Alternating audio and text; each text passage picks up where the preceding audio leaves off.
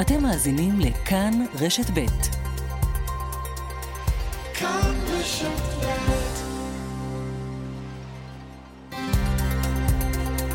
כאן רשת ב' יצחק נוי. כאן רשת אתם מוזמנים להאזין בשידור חוזר לתוכנית שבת עולמית עם יצחק נוי.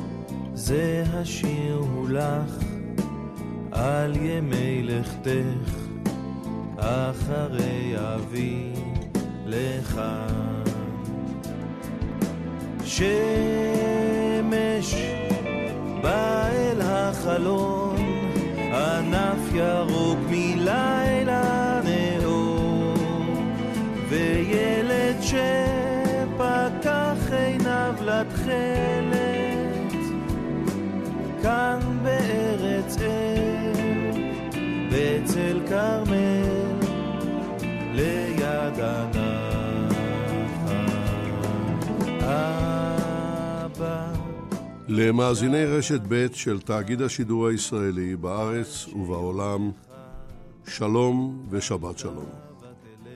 ביום חמישי השבוע ציינו בארץ ובעולם את יום הזיכרון לשואה ולגבורה תשע"ט.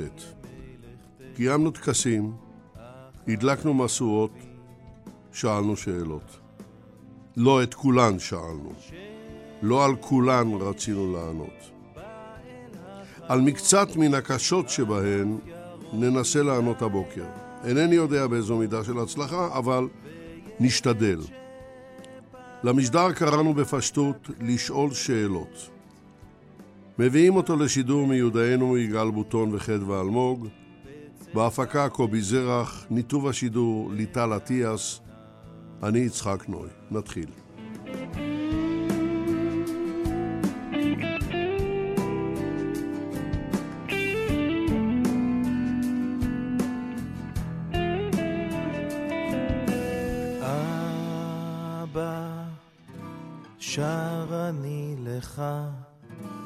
על שיום אחד קמת ותלך. פרופסור דינה פורת, בוקר טוב לך, שבת שלום. בוקר אור. אני רוצה לפתוח, אה, אולי שלא כמנהגנו, כן. בשלב השאלה הזהה תהיה גם שאלה זהה לקראת הסוף, אבל מה שאני רוצה לשאול ולשאול את כל המשתתפים, מיד נציג אותם, קודם כל, תגובתך למה שאמרה בשעתו חנה ארנדט הידועה. כן. והיא טענה שלמעשה, אלמלא היטלר, לא הייתה קמה מדינת ישראל. עכשיו, היא הייתה, כמובן, היא לא הייתה חס וחלילה שונאת ישראל, והיא הייתה אפילו ציונית, והיא ידעה יפה מאוד על היישוב היהודי והכול. ובכל זאת היא אמרה את מה שאמרה. את מקבלת, קודם כל, למה היא התכוונה, והשנית, האם את מקבלת את הדברים? היא התכוונה כמובן לכך שהשואה, לפי דעתה, לפי דבריה, אמ, כפי שהיא מגדירה את זה, הייתה סיבת היסוד. וסיבת היסוד, ואולי אפילו סיבת יסוד יחידה להקמתה של המדינה. כמובן שהיה, שיש והיה קשר בין, ה, בין השואה, בין מאבק הניצולים, אה, שאלת, אה, שאלת עתידו של העם היהודי אחרי הטרגדיה, אבל לבוא ולומר שזו סיבת יסוד ועוד יחידה, אני חושבת שאי אפשר, לא, אי אפשר לומר את זה בצורה כזאת. אם אתה שואל אותי בשלב, כאילו בשלב השאלה הזהה, אני מניחה שאתה רוצה תמצית מסוימת, אני חושבת שתמצית היא שסיבת היסוד היא הציונות, לו הייתה חלילה הארץ ריקה, ולא היה יישוב, ולא היה בכלל מי שיקבל את הניצולים, הארץ, לא, המדינה, לא קמה כפי שפעמים רבות מנהיגים מתבטאים בימי שואה מאפר הקורבנות. היא קמה קודם כל על סמך הציונות, שנית, דמוגרפית, הייתי אומרת שהיא קמה למרות השואה ולא בזכות השואה, משום שערב המלחמה יש כאן קרוב לחצי מיליון בתוך יהודים בתוך מיליון ערבים, אחר כך 600 אלף. במהלך השואה נהרגה יהדות מזרח אירופה, שהיא-היא, אותו החלק הציוני, לאומי, אה, לרוב חילוני, אמ, היהדות אירופה חולק, הייתה אה, מחולקת בין אה, אורתודוקסיה, שמאל ו- וציונים. אותו החלק שהקים את היישוב, הוא בנה אותו ותמך בו, וממנו הייתה עלייה חלוצית וכולי, הוא זה בדיוק ש, שנהרג. כן. צריך גם להסתכל על ה... אם אני ממשיכה בתמצית, צריך להסתכל על ההצבעה באו"ם. ארצות הברית ורוסיה הסכימו ביניהן ושתיהן אנחנו, אנחנו נגיע לזה, פרופסור פורת. נכון, נגיע להצבעה באו"ם. נכון, זה צריך לנתח. אבל... לנתח את ההצבעה ולראות מאין היא קמה. אבל ולכן, בשלב זה, כן, אני, אני הבנתי... הם, אני... זאת לדעתי התמצית. בסדר. אני רוצה עכשיו לעבור, אה, ברשותכם, אנא הישארי איתנו. כן, לפרופסור טוביה פרילינג, בוקר טוב גם לך ושבת שלום. בוקר טוב.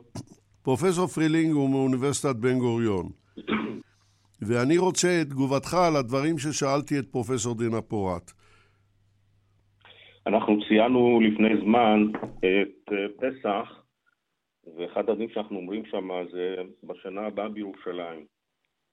כלומר, אה, לבד מהתנועה הציונית והרצל, שגילה את הציונות טיפה לפני שהיטלר בכלל חשב להתחיל את המעשה הנפשע שלו, אה, הייתה כמיהה של אלפיים שנה לפחות של שיבה לאיזושהי מסגרת ריבונית, של איזו שליטה בהיסטוריה של עצמנו.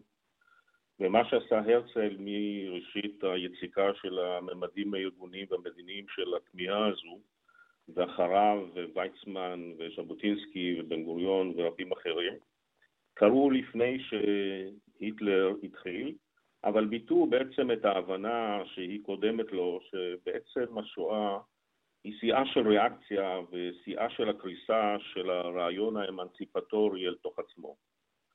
כלומר, לא צריך היה את היטלר כדי להבין, בוודאי אלה שמניתי לא חיכו לו, למרות שמשנות ה-30 הם הבינו את האתגר שהוא מעמיד, לא שהם חזו את השואה, אבל הבינו את הקרקע הבוער באירופה, אף אחד מהם לא חיכה לו כדי להבין שהרעיון של הקמת מדינת לאום בארץ ישראל היא אולי הפתרון לאנומליה היסודית של העם היהודי, שבעצם השואה מגלמת אותה. ולכן כל מה שהיה לפני זה, ובוודאי כל מה שהיה אחרי זה, סותר באופן, לדעתי, מהותי את הטענה הזאת, שאני גם מבין מאיפה היא יוצאת, למרות שהיא מטמיעה אותי למי שחוותה בעצמה את, את הפליטות. הרי היא לא עזבה את גרמניה במשלחת של סטודנטים מבריקים מהיידלברג לפרינסטון. אלא היא עצמה יצאה משם, מהארץ הנאורה הזאת, שביטאה בעצמה יציאה של הקריסה הזאת, וגם עברה בתוך מדינה אחרת, שגם היא נאורה, ושהתה שם שהייה זמנית, אבל הספיקה בוודאי לראות על כל קרקוב ועל כל, על כל גמלון את הסיסמאות הנפלאות של חירות, אחווה ושוויון, ואף על פי כן היא הייתה צריכה לחכות לאיזושהי אשרת כניסה, שהתמזל מזלה שהייתה מבין הבודדים שהיא קיבלה, ממדינה נאורה אחרת, שגם היא משנות ה-20 חסמה עצמה מפני הגירה של יהודים ואחרים בקנה מידה כזאת. כן. כלומר, הסיפור שלה גם כן מלמד על, ה, על הפרחה היסודית שיש בעניין הזה, ואני מודה שאישה אינטליגנטית כזאת, באמת, מבריקה כל כך, חכמה, אה, אה, אומרת דבר כזה, אבל אני לא בטוח שהדבר הזה יש לו איזשהו בסיס היסטורי, ואפילו יותר פילוסופית, גם אני לא כך מבין את ה... את הלוגיקה הפילוסופית שיש בתוך העניין. בואו נעבור אם כך, אה, תודה רבה לך פרופסור פילינג, יישאר עמנו על הקו. אני עובר למומחה השלישי שלנו, והוא מיודענו, פרופסור משה צימרמן, מן החוג להיסטוריה באוניברסיטה העברית. קודם כל, תגובתך על הדברים שכבר אה, אה, נאמרו גם על ידי דינה פורת וגם על ידי טוביה פרילינג, למה שאמרה אז חנה ארנדט. פרופסור צימרמן. אנחנו צריכים להיות מאוד זהירים בחנה ארנדט, הרי אנחנו לא חושדים בה שהיא אישה שאיננה מבינה דבר. כן? זאת תהיה ארוגנטיות לבקר אותה אה, מנקודת הראות של אנשים שהם בוודאי לא חזקים ממנה בתחום האינטלקטואלי. אז צריך לשאול למה היא התכוונה. אתה בעצמך אמרת, בלי היטלר, לא בלי השואה. עכשיו, אם אנחנו נסתכל על היטלר בין 1933 עד 1939 או 41, זה לפני השואה, המפעל הציוני בארץ ישראל קיבל עידוד גדול מאוד מההגירה של היהודים ממרכז אירופה. כן, בערך 60-70 אלף יהודים הגיעו אחרי תקופה מאוד ארוכה של uh, עלייה מאוד דלילה. אפשר להסתכל על הרעיון הזה ולבוא ולומר, היטלר היה ציוני שגרם לכך שתהיה עלייה עוד לפני השואה לפלסטינה, והדבר הזה סייע לאחר כך להקמת המדינה היהודית. ואפשר לראות את זה מזווית אחרת לגמרי. הרי הוויכוח הוא הרבה מאוד אצל ציונים מה באמת היה הרעיון שעליו נבנתה המדינה. האם הרעיון הוא שהאירופאים היו אנטישמים, כמו שנזכר כאן, הם כבר אינם תומכים באמנציפציה של היהודים, ואז הציונות היא אך ורק תגובה על האנטישמיות, או, ואז כמובן היטלר נמצא בתוך המסלול הזה, כדובר מובהק של האנטישמיות, או שהציונות הייתה ביטוי של לאומיות יהודית, דהיינו ביטוי של הרעיון של ההגדרה העצמית של העם היהודי. אבל, אבל, פרופסור צימ... מה שטוענת אה, בסופו של דבר חנה ארנט, שבכל הטיעון שלנו על uh, הקמת מדינת ישראל, האנטישמיות משחקת תפקיד מאוד מאוד מרכזי, ולא הגורם האחר. מבחינה זאת, היטלר היה תורם חשוב מאוד לאותה תחושה, שאחר כך uh, פיתחו אותה, שבזכות היטלר, ה, uh, או בזכות השואה, הייתה התקומה. כאן יש את הסתירה שאנחנו צריכים להתמודד איתה. כן, אבל אני רציתי לשאול הערה, להעיר הערה לגבי יהודי גרמניה. הם הרי לא היו באים לארץ ישראל אילו שערי ארצות הברית היו פתוחים. הם באו מפני שלא הייתה להם ברירה. אלמלא היטלר הם לא היו מגיעים לעולם לארץ ישראל. אז הוא אשר אמרתי, כן? לא, לא צריך לחכות עד שתגיע השואה, צריך לחכות עד שיגיע היטלר. וכשחנה ארן, שבעצמה התמודדה עם הבעיה האישית שלה ב-1933, מדברת על הקשר בין היטלר ומדינת ישראל, או היישוב היהודי בפלסטינה, היא יודעת בהחלט על אה, מה מדובר עוד לפני שמגיעים לעניין השואה. כן. אבל מדוע... תגובתך, כן, פרופסור לי, דינה פורת, בבקשה. אה, מדוע, אה, משה, בוקר טוב לך. בוקר טוב. מדוע בעצם אתה אומר או-או? זאת אומרת, האם אתה מפריד כאן ואומר, או שקמה אה, בגלל האנטישמיות, אה, כפי שטוביה ציין שהייתה הרבה קודם לכן, אה, ואחרי כן התחזקה כל כך, אה, נאמר מ-33 קיבלה את הביטוי המדיני ואת הדחיפה שגרמניה הנאצית נותנת לה, או שהיא קמה מתוך הכרה אה, לאומית, פנימית, אה, בואו ניזכר בדברים נהדרים שכתב הרצל המנורה, שכתב אה, על החנוכיה אה, ועל ההכרה הנובטת בו, כן, אה, של יופייה של היהדות, ומתוכה הוא מגיע אל ציונות, זאת אומרת, מתוך הפנימיות החיובית. למה או-או? אני חושבת ששני הגורמים אה, יחד אה, הביאו להכרה ציונית אה, אצל אנשים. ולא או-או, הייתה הכרה פנימית, והיא נדחפה גם על ידי גורמים אנטישמיים. תגובתך, אילו היה הדבר כך, היינו יכולים לצפות למגמה של ציונות או הגדרה עצמית לאומית יהודית הרבה יותר מוקדם. והרצל בעצמו העיד על כך, שמה שגורם לו להגיע אל המסקנה הזאת היא ההתנהלות של הלא יהודים כלפי היהודים, דהיינו האנטישמיות. ומדוע ההבדלה הזאת חשובה?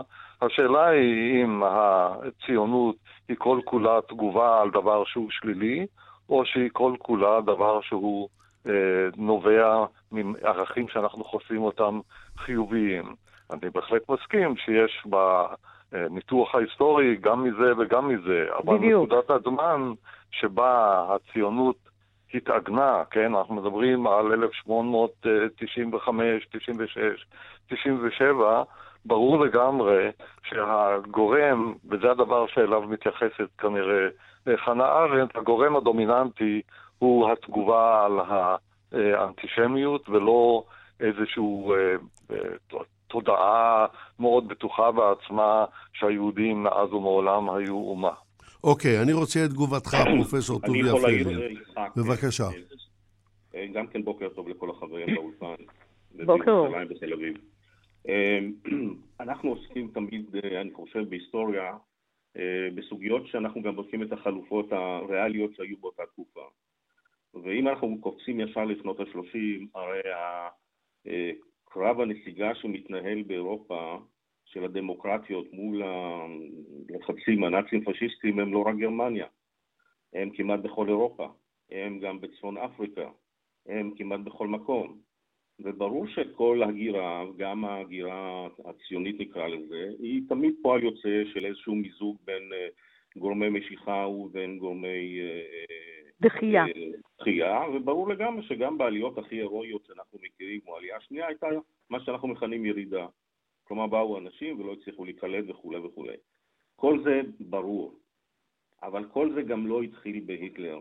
הרעיון הציוני התחיל. קודם אמרנו שהאיש שגילם יותר מאירופאים אה, רבים את האירופאיות הגיע למסקנה שזה מה שקורה שם, שצריך למצוא פתרון אחר, והוא הגיע על בסיס גם מה שהוא ראה בסביבתו של תנועות לאומיות אחרות, להנחה שאולי הזמן הוא בשל. אני חושב כציוני, ואני מודה באשמה הגדולה הזאת, שלמזלנו הייתה סדרה של מנהיגים כמוהו ואחריו אלה שבאו, שהצליחו לצקת את זה למרות כל אי הסיכויים שבמהלך מן הסוג הזה, כי הרי זה מהלך שכמעט נראה בלתי, בלתי אפשרי מאלף בחינות. והם מובילים בסופו של דבר, ברור לגמרי, מתוך גם קריאה של מפה פוליטית, מתוך ראייה של הריאל פוליטיק הגלובלי, שבו חסומות האופציות האחרות, ולכן אני לא יכול לעסוק בשאלה מה היה קורה אילו ארצות הברית הייתה פתוחה. לא יודע. יכול להיות שזה נכון. אבל היה מספיק גרעין של משיכה גם בתנועה הציונית. עובדה שהתחילו לעשות את זה גם קודם. כך שאני חושב שיש לנו מספיק חומר לעסוק במה שהיה ולא במה שיכול היה להיות. אני כן. הייתי מציע בכל זאת לבדוק גם את השאלה מה היה יכול להיות. מבחינת המתודה של ההיסטוריון, ההיסטוריה הקונטרפקטית היא יכולה להועיל לנו. כן, אבל אני הייתי רוצה בשלב זה לשאול אותך, דינה, פרופסור דינה כן. פורת, אה, לקבל את תגובתך. קודם כל, בואו בוא נתחיל במשהו הרבה יותר בסיסי. איך מנקודת זווית זאת, לדעתך, קמה מדינת ישראל? היא קמה משילוב. אני שוב חוזרת לשאלת אה, השילוב. קודם כל, אה, טוביה, באמת אה, פרופסור פרילינג הצביע בצדק על כך שהאמירה שאם הציונות היא קמה מתוך ההכרה עצמית, היא ניזונה מהכרה עצמית חיובית, ולא רק מן השלילה של האנטישמיות, כי אז יהודים היו צריכים לעלות ארצה קודם לכן בהמוניהם. אני מזכירה לכם אה, את המסות שכותב מדי פעם הסופר א' ב' יהושע, שבהן הוא מקונן על כך שמדוע אחרי הצהרת בלפור 1917 לא קם העם היהודי והצביע ברגליו, הנה יש לו הזדמנות להקים בית לאומי, אה, ולא הגיע הנה. אבל השאלה היא... כי אחר הוא לא היה ציוני, העם היהודי. לא, ערב, נכון, ערב, כן, אבל הוא יכול היה, גם אם לא היה ציוני קודם, לראות שכאן יש הזדמנות, ואז הציונות הייתה אה, מתגברת והיו אה, באים יותר. אה, אתה צודק, ערב, אה, ערב, אפילו ערב השואה, רק עשרה אחוז בעם שקלו שקל והיו ממש חברי אה, התנועה הציונית. אבל צריך לקחת בחשבון שלא רק התנועה הציונית והעם היהודי הם שקובעים מציאות, אלא שהם פועלים בתוך, בתוך מציאות היסטורית, כמו שאמר טוביה, בתוך ריאל פוליטיק, והיו תנאים שכן אפשרו ותנאים שלא אפשרו. ולכן אם אתה שואל, אמ, אם אתה שואל, איציק, מדוע או כיצד קמה, קמה משילוב של גורמים. קודם כל מן הציונות, שכן בנתה כאן, אמ, בנתה כאן אה, יישובים, מקומות, מוסדות, מוסדות אה, אה, שניהלו באופן התנדבותי, פנימי, ניהלו יישוב עם חיי תרבות, עם חיים פוליטיים, עם הנהגה, זה הדבר הבסיסי האחד, ואחרי כן, שאחרי המלחמה, המצב במזרח התיכון שעורר ברוס, ברוסיה הסובייטית את השאיפה להיכנס הנה במקומם של הבריטים, ומצד שני את ארצות הברית שחששה כאן מעימות ותמכה בחלוקה, והסובייטים, אתם זוכרים בוודאי את נאומו המפתיע של גרומיקו, שר החוץ, מאי, אה, במאי 1947, פתאום ברית המועצות, שקודם לכן עיינה את הציונות וגם אחרי כן חזרה להיות אה, עוינת לה, יש רגע אה, שוב של חישוב, של ריאל פוליטיק, שבו היא אומרת פחות או יותר שמדינה יהודית בתוך עולם ערבי תגרום לעימותים מתמידים, המערב יתמוך במדינה היהודית ויהיה למערב סכסוך מתמיד על ידיו. והאמריקאים חוששים מעימות כזה, ואז גם הם בעד חלוקה, זאת אומרת מנימוקים הפוכים בעצם. אמ, ולכן גם נימוק שהועלה הרבה פעמים, המדינה קמה בזכות השואה, משום שמצפון העולם התעורר והביא להצבעה, גם הוא לא רק לא מדויק, אלא ניתוח של ההצבעה ב-1947 מראה על מה היא נשענת. בעיקרה לא על מצפון, אולי היו ארצות שהצביעו כך מתוך אמפתיה ואהדה למה ש... לעם היהודי אחרי מה שקרה לו, אבל החישובים המדיניים כרגיל הם שהיו המרכז.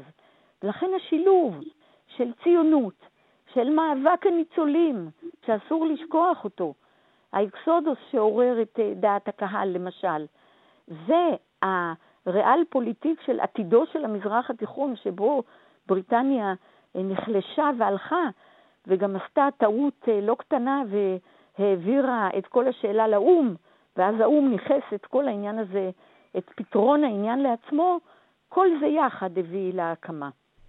תגובתך, פרופסור פרילינג. הוזכרו חלופות. צריך לזכור שהתנועה הציונית הייתה תנועת מיעוט, והיישוב היה תנועת מיעוט בתוך התנועה הציונית העולמית. אבל היו חלופות אחרות, בואו נבדוק אותן.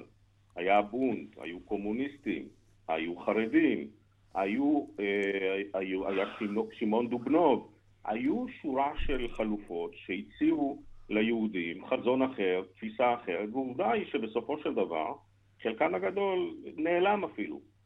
כלומר, לתנועה הציונית, מתוך ניסוי וטעייה, מתוך היאחזות בהזדמנויות, מתוך uh, תנועות לאומיות אחרות שהלכו כברת דרך וכשלו, אם אתה קרליילי, אז אולי גם שאלת המנהיג, המנהיגות המיוחדת שהייתה בו, באותה עת בתנועה הציונית. וכן, גם מתוך זה שהיו גם יהודים בתוך הברית שסייעו, והיו גם במקומות אחרים. הצהרת בלפור היא דוגמה לזה. אמ, כל זה מוביל לכך שבסופו של דבר החלופה הזאת מצליחה, עובדה שהיא הצליחה. אני לא יודע מה, אני מאחל לה הצלחה בעוד אלפיים שנה גם כן, אבל לפי שעה היא מצליחה, אני לא מכיר תנועות אחרות בתוך העם היהודי שהציעו חלופה שהצליחו במידה הזאת. ברור עם מחיר גדול, פנימי וחיצוני, אין תנועות לאומיות שלא משלמות מחירים כאלה, אין תהליכי בינוי אומה וחברה שלא גובים מחירים פנימיים וחיצוניים. אבל בפועל זה המצב. עכשיו, אם אנחנו לוקחים דגימות היסטוריות של התהליך, ואנחנו מסתכלים למשל, אמ, בואו נקפוץ ישר ל-38, ביולי 38 ועידת אביאן, שמזומנת על ידי אה, אה, העולם, נקרא לזה החופשי, כדי להתעסק עם בעיית הפליטים. קודם כל, היא מצביעה כבעיה מרכזית על הפליטים של פולין, של מזרח אירופה, הבעיה המסורתית. אבל אנחנו יודעים בדיעבד ששתי החלופות המרכזיות להגירת יהודים במספרים גדולים נחסמים כתנאי לזימון הוועדה. זה המשתתפים לא ידעו, היהודים לא ידעו. רק האמריקאים והבריטים ידעו שלא ישנו את מכסות ההגירה הברית וגם לא ישנו, לא ישנו את מכסות ההגירה לארץ ישראל, כלומר את מדיניות הספר הלבן. ואף על פי כן, בתוך התנאים הבלתי אפשריים הללו, שבעצם העולם מתחלק למדינות שלא רוצות את היהודים בשטחן ומדינות אחרות שלא רוצות לקבל את היהודים אל שטחן, כן? מתרחשת הזוועה הזאת, השואה הזאת, שבסופו של דבר גם אנחנו משלמים עליה מחיר כזה של לטעון שהמחיר הנורא הזה בדם ובדמים, באובדן כזה נורא, הוא חיזק את התנועה הציונית ואת העם היהודי לקראת מדינה, הרי בדיוק ההפך.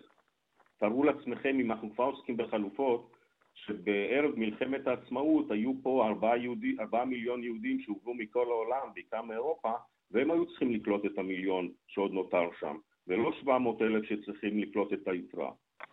כלומר, יש פה מעשה שבעיניי הוא כמעט ניסי, ואני יכול להבין את הביקורת על זאת. גם לנו יש ביקורת, גם להיסטוריון קצינים יש ביקורת, אבל זו לא, זו לא ביקורת אה, שא' שוללת, נניח, ואני לא אומר שזו ארנט, אבל יש ביקורות כאלה ששוללות את עצם הזכות של עם יהודי למדינת לאום משל עצמו, שאני לא מבין למה לכל העמים מותר ולמה יהודי לא, ושגם רואה בתנועה הציונית תנועה שהורתה בחטא, אה, לידתה בחטא, ההווה שלה בחטא ועתידה בחטא.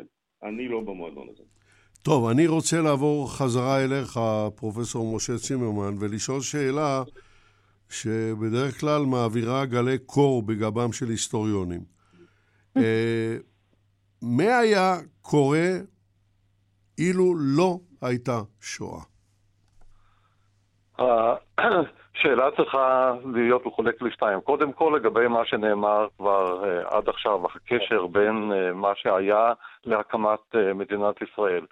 נקודת המוצא צריכה להיות ברורה. התנועה הציונית הייתה תנועה שבתקופה שבין שתי מלחמות העולם נכשלה.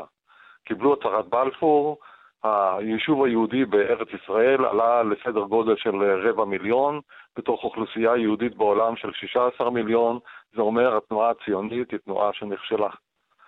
ומי שהציל את התנועה הציונית בסופו של דבר היה אה, האיש הזה שאליו אתה התייחסת אה, אה, באמירה של חנה ארנד, היטלר. היטלר רצה להרחיק את היהודים מאירופה, כמו שנאמר עכשיו, האמריקאים לא רצו לקבל אותם, האנגלים גם לא רצו לקבל אותם בפלסטינה או במקום אחר, ואז נוצרה כתוצאה מכך התוצאה הנוראה הזאת שקוראים לה השואה. ועל ידי זה, ושוב פעם אני מתייחס למה שקודמיי אמרו, בעצם חוסלו כל האלטרנטיבות. רוב העם היהודי היה בעד אמנציפציה ולהישאר בגולה. רוב העם היהודי שרצה להישאר בגולה עם תודעה לאומית לא רצה להיות ציוני, אלא רצה להיות בונדיסטי. האלטרנטיבות האלה חוסלו על ידי היטלר ועל ידי השואה, ועל ידי זה פתאום צצה לה הציונות בתור אחד הפתרונות הכי טובים או הכי ישימים של, ה, אה, של ה, מה שנקרא הבעיה היהודית. ועכשיו, כשאתה שואל את השאלה מה היה אילו, צריך לשים לב לכמה דברים אחרים.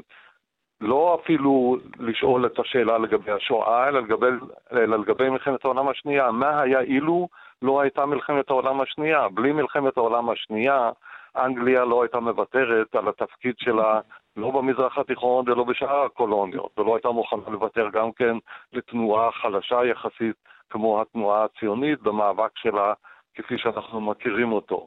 דהיינו, אנחנו צריכים לשים לב לקונסטלציה עולמית. כמו שנאמר כאן גם על ידי דימה פורט, בלי, ה, אה, בלי המלחמה הקרה, לא הייתה נוצרת קונסטלציה מאוד מיוחדת שבה גם האמריקאים וגם אה, ברית המועצות עומדים מאחורי הקמתה של מדינת ישראל. דהיינו, אם אני שואל את השאלה מה היה אילו, אילו לא הייתה מלחמה הקרה, אילו לפני כן לא הייתה מלחמת העולם השנייה, אילו לא היה היטלר עולה לשלטון וגורם למלחמה, התנועה הציונית היה לה סיכוי הרבה יותר קטן להגיע לאיזשהו הישג, כמו שאנחנו יודעים מההיסטוריה של התנועה הציונית מאז ימיו של הרצל ועד 1933. אני הייתי רוצה לחלוק, אם מותר לי, אה, אפשר? כן, אפשר. אה, ביטוי, ו- ה- בבקשה. משה, עליי לחלוק? הניתוח שאתה אה, מציג הוא ניתוח, אנחנו מכבדים שלושתנו זה דעתו של זה. אני הייתי רוצה אבל להתנגד לאופן שבו אמרת, פתאום צצה לה התנועה הציונית. אני, אני חושבת שזה ביטוי לא, לא מתאים.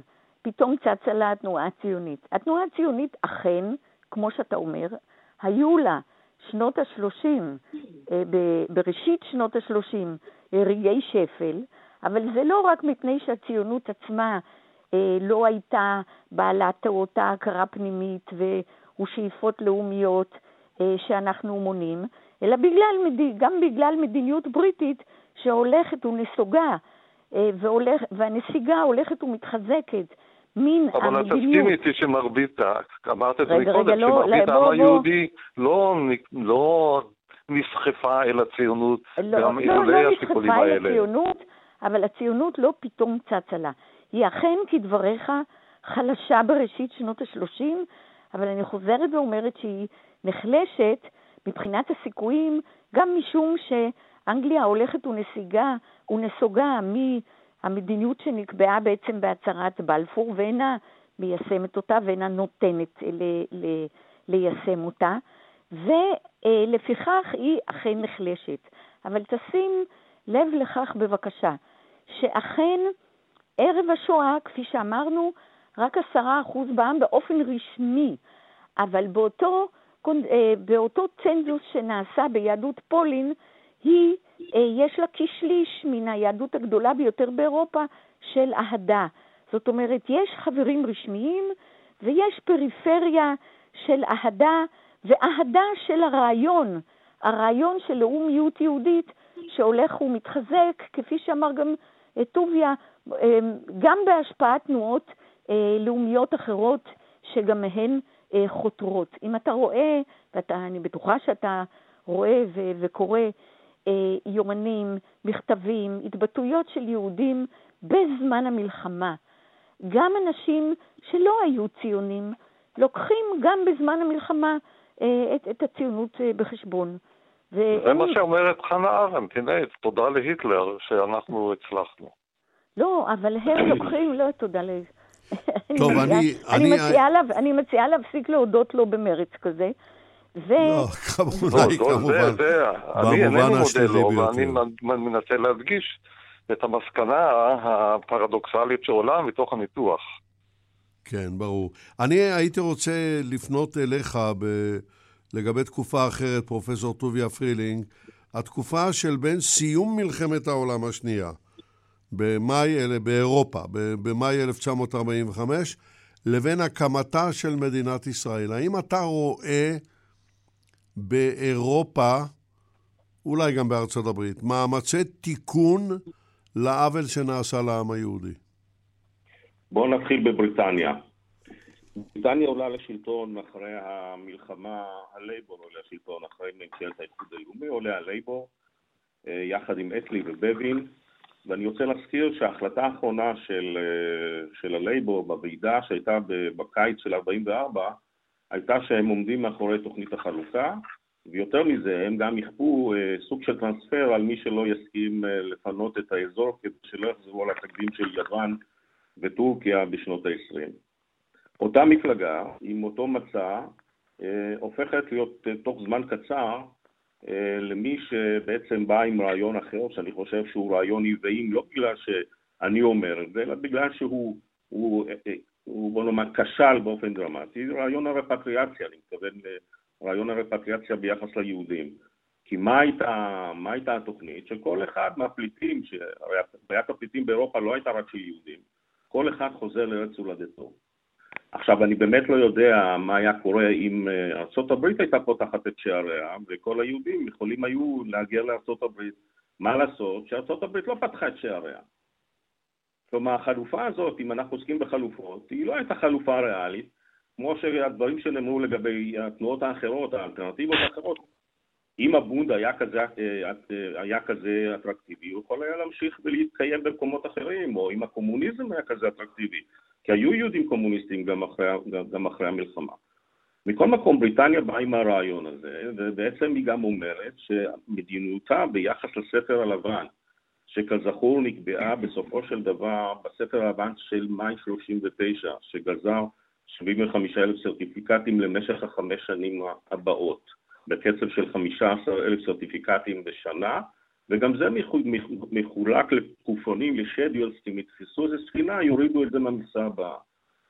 המדיניות הזאת, שאני יכול להבין את הגיונה בריאל פוליטיק של, של ערב המלחמה, לא שונתה גם אחרי נובמבר 42, לאחר הפרסום הרשמי של דבר ההשמדה. אגב, איפה פורסם דבר ההשמדה? פורסם בירושלים ובתל אביב, הוא לא פורסם לא בבריטניה ולא בארצות הברית. כלומר, התנועה הציונית הזו היא זו שהייתה אחרי הכל, כמה שנשמע מוזר, למרות שהיא תחת שלטון בריטי, כן, עם צנזורה וכולי, היא זו שהתריעה על, השמדה באירופה. מכל מקום, בריטניה באמת הנאורה, שבאותה עת מנהלת מלחמה אדירה, בהתחלה לבד, מול הנאצים, כן, היא זו שבעת ובונה אחת גם חוסמת את, את הכניסה מפליטים לארץ ישראל. וכשאנחנו נכנסים בנובמבר 42 לסרט הזה, ואנחנו תמיד נכנסים באמצע הסרט ויוצאים לפני סופו בהיסטוריה, אנחנו רואים שבריטניה, למרות שהיא מבינה שהתנאים באותה עת שונים מהותית מהתנאים ערב המלחמה, זה כבר היא גם יכולה הייתה להבין, היא לא משנה את הספר הלבן. היא גם לא משנה אותו אחרי המלחמה. בעצם ארץ ישראל נפתחת להגירה חופשית של, של יהודים רק כשארץ ישראל פותחת שירה כמדינה.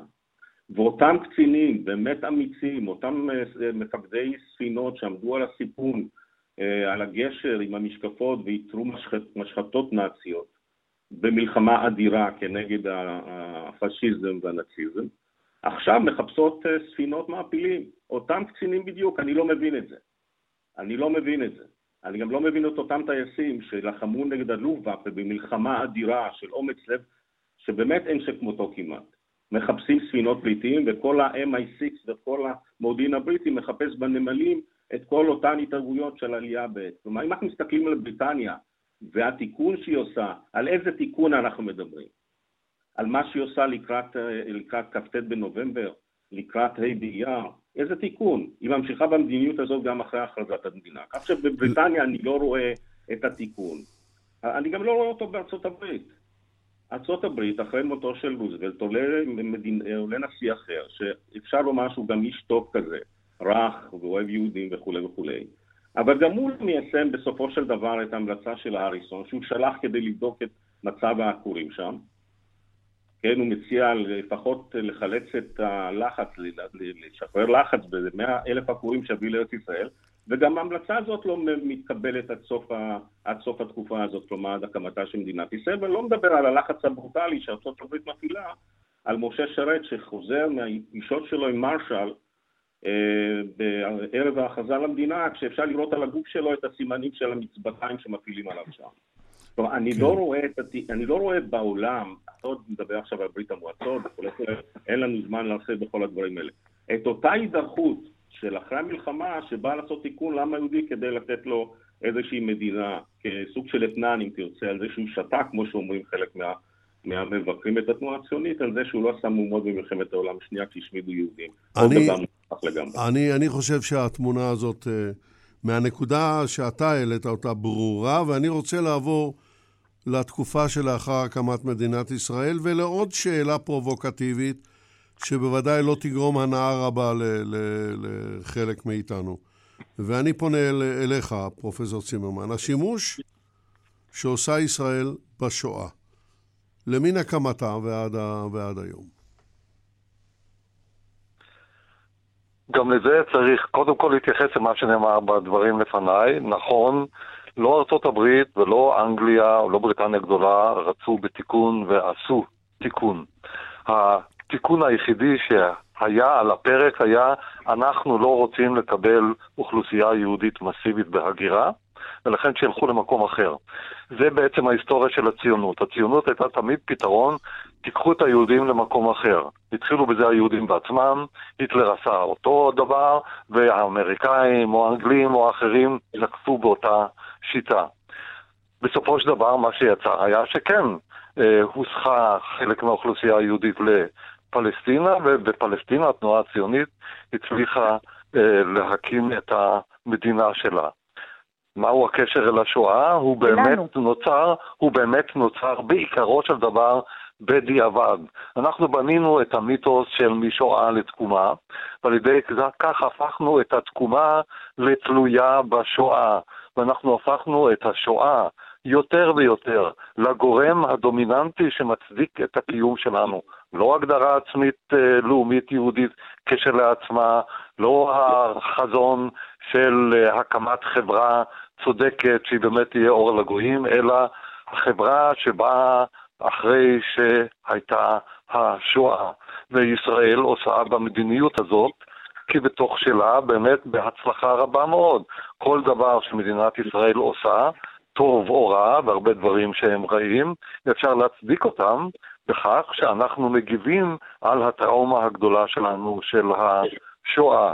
והשואה הפכה להיות אחד הגורמים המוליכים בהצלחה של מדיניות ישראלית במקומות שארגומנטים אחרים שמצדיקים את המדיניות הישראלית היו נכשלים בהם. עכשיו, אה, אני, אלה לא דברים קלים, ואני מניח שאת, אה, דינה פורת, כן. תרצי להגיב. בבקשה. אה, אני חושבת שמשה צודק, ובהחלט יש אה, די לשמוע, ואני ניסיתי אה, לאסוף את הנאומים של נשיאי המדינה וראשי ממשלה לאורך, נאמר, שניים, שלושה עשורים, לאסוף את הנאומים שהם נואמים בימי השואה ולתהות על השאלה הזאת בדיוק, על השאלה של העמדת השואה כח, כחלק, לא הייתי אומרת בשום פנים ההצדקה היחידה, אמ, אה, אה, כחלק אה, מן הבסיס שעליו נשענת המדינה. אבל אני רוצה להסב את, את תשומת הלב לדבר נוסף. אנחנו מרדדים את התשובה אם אנחנו מתייחסים רק לפוליטיקה, למדיניות ישראלית שבה נזכרת שואה ויש בה שימוש אה, ככלי. אני חושבת שמתחת לזה, מתחת ל, אה, אה, לשכבה הזאת של אה, פוליטיקה ושימוש, נמצאת שכבת יסוד עמוקה אה, שאנחנו אה, לעיתים, משום שכבר עברו 70 שנה ואנחנו כבר כשישה וחצי מיליון יהודים כאן ויש כאן אה, תרבות ויצירה וכולי, אנחנו נוטים אה, לשכוח אותה. חברים, יש שכבת בסיס והיא העובדה שהשואה לא רק אה, אה, אה, חיסלה שליש מן העם היהודי, אלא שגם ההתאוששות ממנה טרם נגמרה. אנחנו היום 14 מיליון נקודה שישה בעולם, לפי הדמוגרף החשוב סרג'יו דה לה פרגולה. לא הגענו עדיין למספר הקודם. אם אתם חושבים על מי, מי שהיו בארץ ב, בעשורי הראשונים הגיעו הנה כ-360 אלף אה, אה, ניצולים ללא משפחה, עוד למעלה מ-300 אלף שהיו כאן והגיעו מאירופה ערב המלחמה, איבדו את אה, משפחתם. זאת אומרת, דמוגרפית ובסיסית, נפשית, יש כאן שכבת יסוד של עובדה שהשואה נמצאת בה במוח האחורי שלנו, או כמו שאמרה דליה רביקוביץ, עליה שלום, השואה הייתה רימון יד שהתפוצץ, וכל אחד מאיתנו קיבל רסיס. אני מתקומם ומתחלחל ומתנגד לכל שימוש פוליטי בשואה, ואני שותף לדבריו של אה, פרופסור צימרמן, שלצערי חלק ניכר מכולנו, אה, מכל הסוגים, מכל המינים, מימין ומשמאל, דתיים וחילונים, נכשלים בזה שעושים זילות בשימושים הפוליטיים אה, בשואה. ולכן אני מסתייג מזה בכל דרך, וכל דבר כזה לדעתי צריך אה, להרחיק מאיתנו. אני התחלחלתי כששמעתי את ראש הממשלה שלנו מסביר שמי שתרם לשואה או עשה את השואה זה חאג' אמין אל-חוסייני, וראש הממשלה מרקל הייתה צריכה להגיד לו, אדוני, אל תיקח מאיתנו את הכבוד הזה. אה, ואני התנגדתי כשראיתי ילדים, אה, ילדים לבושים אה, חולצות כתומות עם ידיים, שמזכיר את התמונה האיקונית הזאת של מרד גטו ורשה. כל הדברים האלה יש בהם זילות, ואני כמובן מתנגד. אני גם מתנגד מהכללות מן הסוג שנשמעו כאן, על השימושים האחרים של מדינת ישראל. אני רוצה להזכיר שהביטוי עם סגולה ואור לגויים, כמהות שאליה אנחנו צריכים לחתור, יצא ממנהיגים ציוניים, מה לעשות, כמו בן גוריון. שהיה אחד מהגדולים שם, שבשום אופן אין להעמיד את, את תקומתנו ואת חזרתנו להיסטוריה על השואה, על השיח הקורבני, אלא להפך, על אותם דברים שאנחנו רוצים לחתור אליהם, שהם אולי יהיו הכוח הקואזיוני שחבר אותנו, וגם זה שיבטיח שאלה שיש להם אלטרנטיבה לא יעזבו כאן, עם כל הזמן... על זה נאמר מי יגול עפר מעיניו אה, אוקיי. של בן גוריון. אוקיי, אני, אני שמח. מכל מקום, אני חושב שהאמירות האלה, שצריך להקים מדינה נורמלית על, על, על השואה כזיכרון או כדבר מרכזי, היא דבר שצריך מתישהו להניח. אבל אני לא חושב שזה מאפיין את כולנו. זיכרון השואה חשוב לנו, הוא כמו שדינה אמרה בשמה של ברקוביץ', שבכל אחד מאיתנו יש משהו כזה, כן, בכל אחד מאיתנו יש דבר כזה. אבל זה לא מה שאני חושב שצריך עליו לבנות עתידה של מדינה נורמלית. רק אני הייתי רוצה עוד בשתיים, שלוש דקות קצרות, אם כן. אפשר, לפנות אל צימרמן, פרופסור משה צימרמן, ולשאול, האם לדעתך ישראל עשתה די כדי לרדוף אחרי הנאצים? זאת כל הצרה, אנחנו מדברים תמיד בשמה של השואה ושואה לתקומה, אנחנו לא עשינו כמעט שום דבר בשביל לרדוף את הנאצים. הדבר היחידי שהוא האליבי שלנו הוא המשפט שערכנו לאדולף אייפמן. הסתובבו בשלב מוקדם הרבה יותר, אחר כך פחות, המון פושעים נאצים שמדינת ישראל הייתה אמורה ליטול יוזמה ברדיפה שלהם. היוזמות שהיו, קבוצות הנקם למיניהם, וקבוצות אחרות שדינה פורט מכירה אותם היטב, הם היו טיפה בים. אנחנו לא עשינו עבודה שיטתית של רדיפה של אנשים שהמשיכו לחיות. אבל מה יצא לנו, פרופסור צימרמן? במיטותיהם כשהם צוחקים על היהודים שהם השתתפו ברציחתם. בסדר, אבל מה יצא לנו מפעולות הנקם? הבריגדה היהודית התחילה בפעולות נקם, באו האנגלים, ארזו אותה ושלחו אותה בחזרה לארץ ישראל. מה כן, הרווחנו מזה? אני לא מדבר על... לא, אנחנו לא צריכים לדבר על הרמה הזאת. אני מדבר על הרמה שבה יש מערכת משפטית שאתה אוסף את האנשים שנמצאים במקומות שונים ושאפשר לגלות אותם, להעמיד אותם לדין במקום זה או במקום אחר. אנחנו הנחנו לעניין הזה, ואנחנו היינו מאוד מרוצים מזה בשנת 1962, שגמרנו את הפרשה של אחד מהפושעים האלה שקוראים לו אדולף אייכמן, והנחנו לאחרים. היו, היו חלק מקבוצות הנקם שהיו מאוכזבות כל כך מהיעדר פעולה של המדינה, שהם טבעו לעצמם סיסמה, במקום יוסלה, אפשר, צריך היה להביא את מנגלה. אתם זוכרים את יוסלה שומאחר, הילד? בוודאי, בוודאי שזוכרים. שהמוסד השקיע מאמצים אדירים בלמצוא אותו, ולמה לא מצאו את האחרים? ברור, ברור. כן, וכאשר המוסד לקח על עצמו בתקופתו של בגין את המשימה לרדוף אה, אה, נאצים, אם אנחנו מסתכלים ברשימה הקצרה והמוזרה הזאת, מאוחר. אנחנו אומרים, זה לא רק שזה היה מאוחר, אלא היה גם ביזארי. היה צריך היסטוריונים רציניים שייתנו להם רשימה מספיק ארוכה, שידעו אחרי מי צריך לרדוף. כן, אם פה טוב, אני מסכימה אני לא איתך יודע לגמרי. אם זה היה כן. בדיוק לפי כוחנו, אבל אני רוצה לשאול את אה, אה, סיכום תגובה של פרופסור טוביה פרילינג, כי אנחנו קרבים לסיום.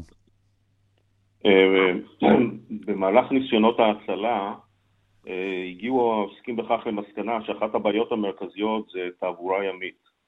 אה, הנה הם מצליחים להביא את הילדים אה, וחלק מהמבוגרים לנמלים שעדיין נמצאים במקומות שמשם אפשר אולי לחלץ אותם וקשה להשיג אה, ספינות, אבל כשהתחילו להשתחרר חופים בדרומה של אירופה ומדינות המערב פרקו שם תחמושת וכוחות וכולי והם חזרו חזרה ריקות, אז העיר מישהו אולי, אולי נבקש שיקחו את הילדים שלנו בספינות הללו. התשובה הייתה לא, כי אנחנו צריכים לרכז את המאמץ העיקרי ואין לנו זמן לעסוק בזה. אז אחד מהם אמר, אתם יודעים, ספינה לא יכולה לשוב ולשוט לפני שהיא מעמיסה על עצמה מטען ציפה, היא צריכה לשקוע לעומק הזה שהיא תוכל לשוט. אז שלא ייקחו את הילדים שלנו כבני אדם, אלא שיקחו אותם כמטען ציפה. אני מודה שהסיפור הזה מהדהד לי כל הזמן, ואני מקווה שהתנועה הציונית לפחות את זה תתרום, שלא הילדים שלנו ולא הילדים של אחרים ולא הנכדים ולא הנינים שלנו לעולם לא, יצטרכ, לא יצטרכו להיות מוגדרים כמטען ציפה כדי לשרוד. זה באמת סיפור מזעזע, ואנחנו אה, כבר קרובים מאוד לסיום. הייתי רוצה, ממש במשפט, פרופסור טוביה פרילינג, מה היית מבקש שהמאזינים ילמדו מהשידור? שהסוגיה הזאת היא סוגיה מורכבת, וצריך ללמוד אותה, וכל הזמן ללמוד אותה, ולהיזהר מסיסמה, מסיסמאות קלות וקליטות כמו הסוג ש, שעמדה בתחילת השידור שלנו. הסוגיה מורכבת, זה היה מבחן אדיר לכל הציוויליזציה. ואני מקווה שכשאנחנו היום מלמדים את השואה, אנחנו גם מלמדים את המסקנות האוניברסליות שיש בתוכה, שחלקן עלו כאן, ואני מקווה שמדינת ישראל תיבנה עליהן. פרופסור דינה פורת, מילה אחרונה, מה היית רוצה שילמדו מהשידור? אני בשעתו הצעתי לוועדת הטקסים והסמלים של הכנסת, שאורחים מחו"ל אה, לא ילכו אה, אך, אך ורק ליד ושם, כמובן שילכו אליה, אלא שקודם ילכו אל קברו של הרצל, ויניחו זר על קברו של חוזה המדינה, ואז ירדו, יש שביל מחבר אה, אל יד ושם. וזה מפני שאם אתה מבקש אה, דברי סיום קצרים, אני חושבת שתעודת הזהות שלנו לא צריכה להיות השואה. למרות מה שאמרנו, ולמרות הצל הכבד ברור, שהיא עדיין מטילה, ברור. הצל הכבד והיומיומי והמודעות אליה, אלא ההכרה בזה שצמח כאן מפעל, אה, והוא זה שהקים את המדינה, ואותו צריך אה, להמשיך ולתת לו את, ה, את הפריחה ואת השגשוג הפנימיים והחיוביים שלו. פרופסור דינה פורת, תודה רבה. מילה אחרונה שלך, פרופסור משה צימרמן. מה היית מבקש שילמדו? התחלת בחנה ארנדט ובזכותו של היטלר. הדבר האחרון שאנחנו רוצים להיות אסירים תודה לו זה אדולף היטלר. אנחנו צריכים לחשוב שמה שאנחנו עושים צריך להיות מהסוג הזה שאדולף היטלר לא היה מרוצה ממנו. אם אדולף היטלר היה רואה שתורת הגזע שלו מתקבלת במדינה אחרת, במפורש על ידי רבנים, הוא היה אומר, אני נוח לי עם זה, זה הדבר שממנו אנחנו צריכים להתרות. לא תורת גזע יהודית ולא אמירה יהודית בנוסח שהמדינה איננה מדינת כל אזרחיה. התשובה הנכונה להיטלר היא שמקימים פה מדינה שהיא מדינת כל אזרחיה. כן, תודה רבה לך, תודה רבה לכולכם. משדר מיוחד בעקבות יום הזיכרון לשואה ולגבורה, לשאול שאלות. והדברים שנאמרו בו יהיו זיכרון אה, לכולנו. זה משדר אה, שבו אנחנו דיברנו על הרבה דברים קשים. תודה למשתתפי השידור על בקיאותם הרבה ולכם המאזינים בכל אשר אתם על הקשב והעניין. לשאול שאלות. הביאו לשידור יגאל בוטון וחדווה אלמוג. ניתוב השידור ליטל אטיאס, בהפקה קובי זרח, אני יצחק נוי. עמכם גם ההמשך. יישארו עמנו. שר אני לך על שיום אחד קמת ותלך, אמא, זה השיר הוא לך, על ימי לכתך, אחרי אבי לך. שמש בא אל החלון, ענף ירוק מלילה וילד שפתח עיניו לתכלת, כאן בארץ אל, בצל כרמל, ליד הנחל. אבא, שר אני לך, על שיום אחד קמת ותלך. אמא, זה השיר הוא לך על ימי לכתך, אחרי אבי לך. שמש בא אל החלום, ענף ירוק מלאי